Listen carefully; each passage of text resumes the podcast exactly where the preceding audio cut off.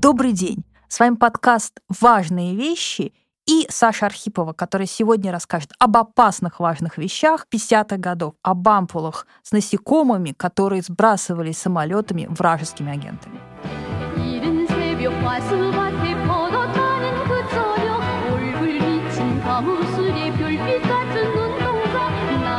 Жила-была маленькое государство Корея. И в летом 50 -го года происходит то, что стало чуть не стало причиной э, для раскола всего западного мира. Северная Корея нападает на Южную Корею, и начинается известная Корейская война. На стороне Кореи выступал СССР, СССР помогал так называемым военными советниками, помогал техникой, и Китай. На стороне Южной Кореи выступала целая коалиция сил Западной Европы, США и Канады. И, ну, казалось бы, какое вот дело нам до далекой Корейской войны? А оказалось самое прямое. Потому что именно во, во время Корейской войны развернулась полномасштабная кампания по обвинению американцев в том, что они забрасывают э, Корею так называемыми чумными бомбами. Это такая бомба, внутри которой находится насекомое, внутри которого находится ампула, внутри которого находится штамм какого-то вируса, из-за которого все помирают. Газеты писали, советские газеты, начиная с 50-го года, писали о том, что э, в Корее масса вымирают люди из-за тифа, из-за холеры, из-за неизвестных э, заболеваний. Это все происходит потому, что американские самолеты сбрасывают эту бомбу. А мировая пресса обвиняла США в том, что они используют новый вид бактериологического оружия. Напомню, что только что закончилась Вторая мировая война. Еще в памяти у всех свежи опыты японской, э, японской армии по производству бактериологического оружия. И казалось, что вот оно, гнусные американцы, они производят эксперименты, и эти эксперименты ставят в полевых условиях на территории, на территории Кореи. История подогревала еще и то, что одна из военных э, лабораторий американских, которая действительно э, разрабатывала, э, изучала вопрос бактериологического оружия, находилась в Токио. Ну, конечно, подогревала всевозможные обвинения. А американцы, надо сказать, защищались.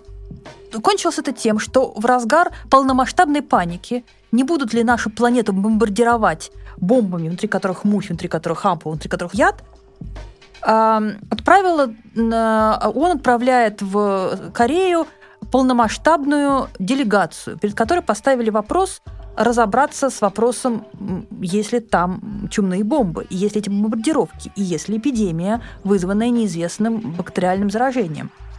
А с другой стороны, по собственной почину в Корею с этими же целями ехали а, американские коммунисты, э, французские коммунисты, канадские коммунисты. И всех их интересовал вопрос, гнусные империалисты заражают ли Корею э, чумными бомбами? Какие ваши доказательства?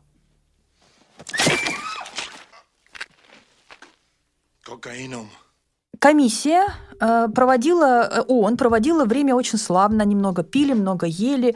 Э, значит, им показывали области, полностью засыпанные хлоркой, по самой не могу, людей, которые носят бактериальную одежду с бактериальной защитой. И также комиссия выслушивала то, что мы называем фольклор. Много историй из серии – я видел, э, я видел э, пролетающие низко американские самолеты, а потом я нашел странное насекомое, а потом все умерли. А некоторые из этих фотографий были опубликованы, этих странных насекомых. Надо сказать, что это наступил момент радости энтомологов, потому что американские энтомологи, да и вообще энтомологи всего мира страшно издевались над очередной фотографией в газетах, потому что в этих фотографиях неизвестных насекомых то опознавали комара, у которого оторваны крылышки, то э, каких-то полевых сверчков, а то даже моллюсков. То есть кого там только не находили под видом неизвестных существ, которых вывели в лабораториях для заражения корейцев. А, тем не менее, паника была очень сильной. А, комиссия ООН не смогла дать никакого ответа. То ли была э, массовая бомбардировка чумными бомбами, то ли не было. То есть они видели трупы людей, умерших от чумы. Умерших от тифа и умерших от холеры. Э, come on. Значит, заражение было. Однако в том, что... Однако никто не видел этих бомб, и никто не смог доказать, что были какие-то насекомые, зараженные специально выведенными э, формами болезни. Это вызывало большой вопрос. И тут наступает март 1953 года. И умирает товарищ Сталин. Дорогие товарищи и друзья, не стало Сталина. И что делает его э, правая рука? Верный соратник, первый министр, глава госбезопасности Лаврентий Павлович Берия. Тело Сталина только вот только, только еще положили в мавзолей, а он уже строчит э, записки в Северную Корею э, с приказом сообщить медработникам советским, сообщить ему, ответить на вопросы. Там было э, заражение чумой, тифом и холерой? Там были найдены американские бомбы? Правда это все или нет? И существует переписка товарища Берии с неким лейтенантом медслужбы, который пишет ему довольно жалобным тоном, что там происходило. Рассказ его следующий, этого лейтенанта медслужбы. Ну, во-первых, все это оформляется э, в концепции «мы тут сами не местные, наша хата с краю, и я ни в чем не виноват, господин учитель».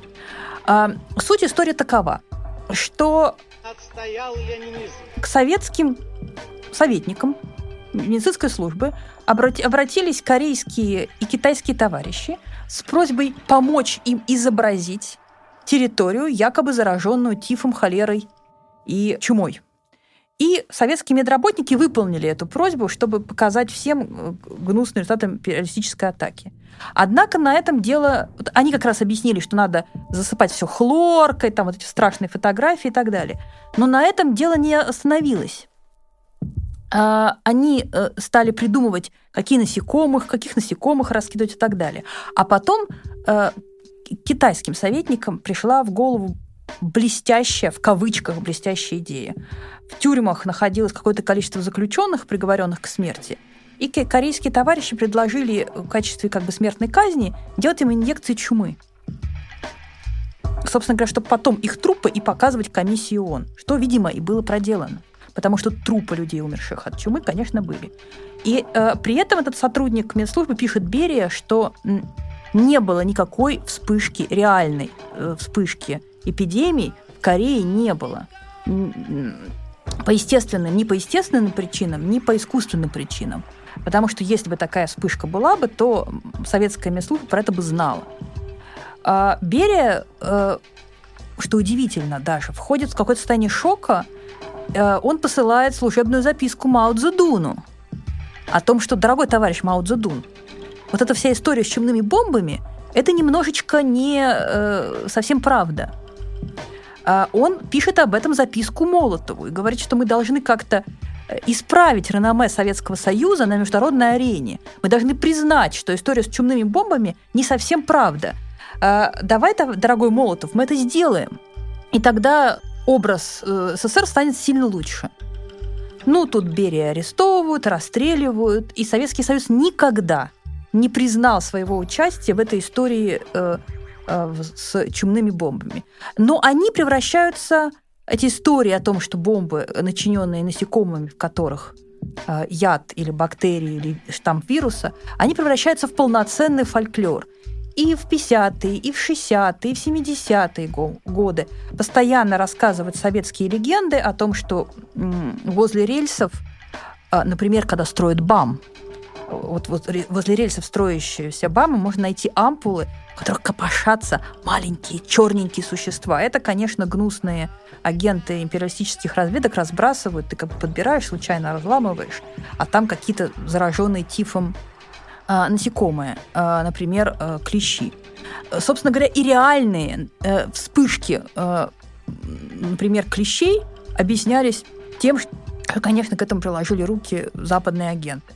Мало того, эта история вышла далеко за пределы Советского Союза. Так, например, в Швеции, в которой я имела счастье жить пять лет, существуют э, городские легенды старые, 70-х годов, о так называемых русских клещах.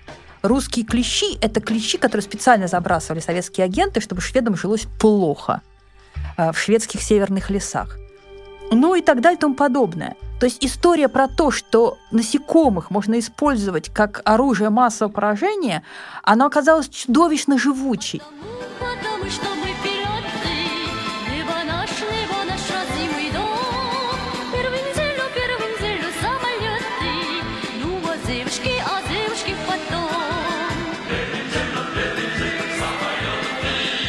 вы можете сказать, что такие истории, как э, чумные бомбы, это какая-то ну, такая идиотическая, разовая идиотическая история, попытка пропаганды создать негативный образ врага. Это, с одной стороны, все правда, за одним исключением, она не была разовая.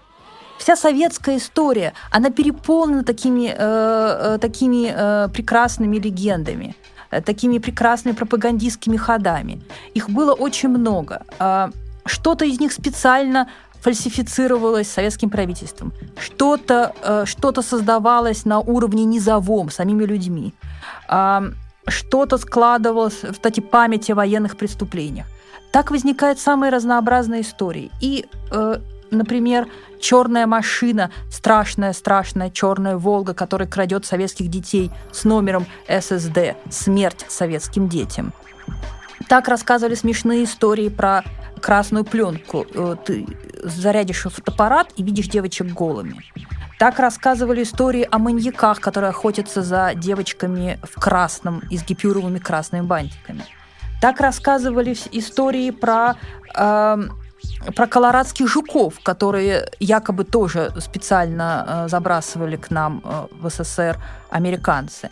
И многое-многое-многое другое. И мы эти все истории собрали – мы эти истории расследовали с моей коллегой Анной Кирзюк, и вы можете все эти истории прочитать в книжке «Опасные советские вещи.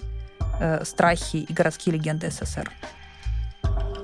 С вами была Саша Архипова, напоминавшая многим бывшим советским гражданам страх о том, как опасно находить у железнодорожных путей ампулу, в котором копошится что-то маленькое и черненькое.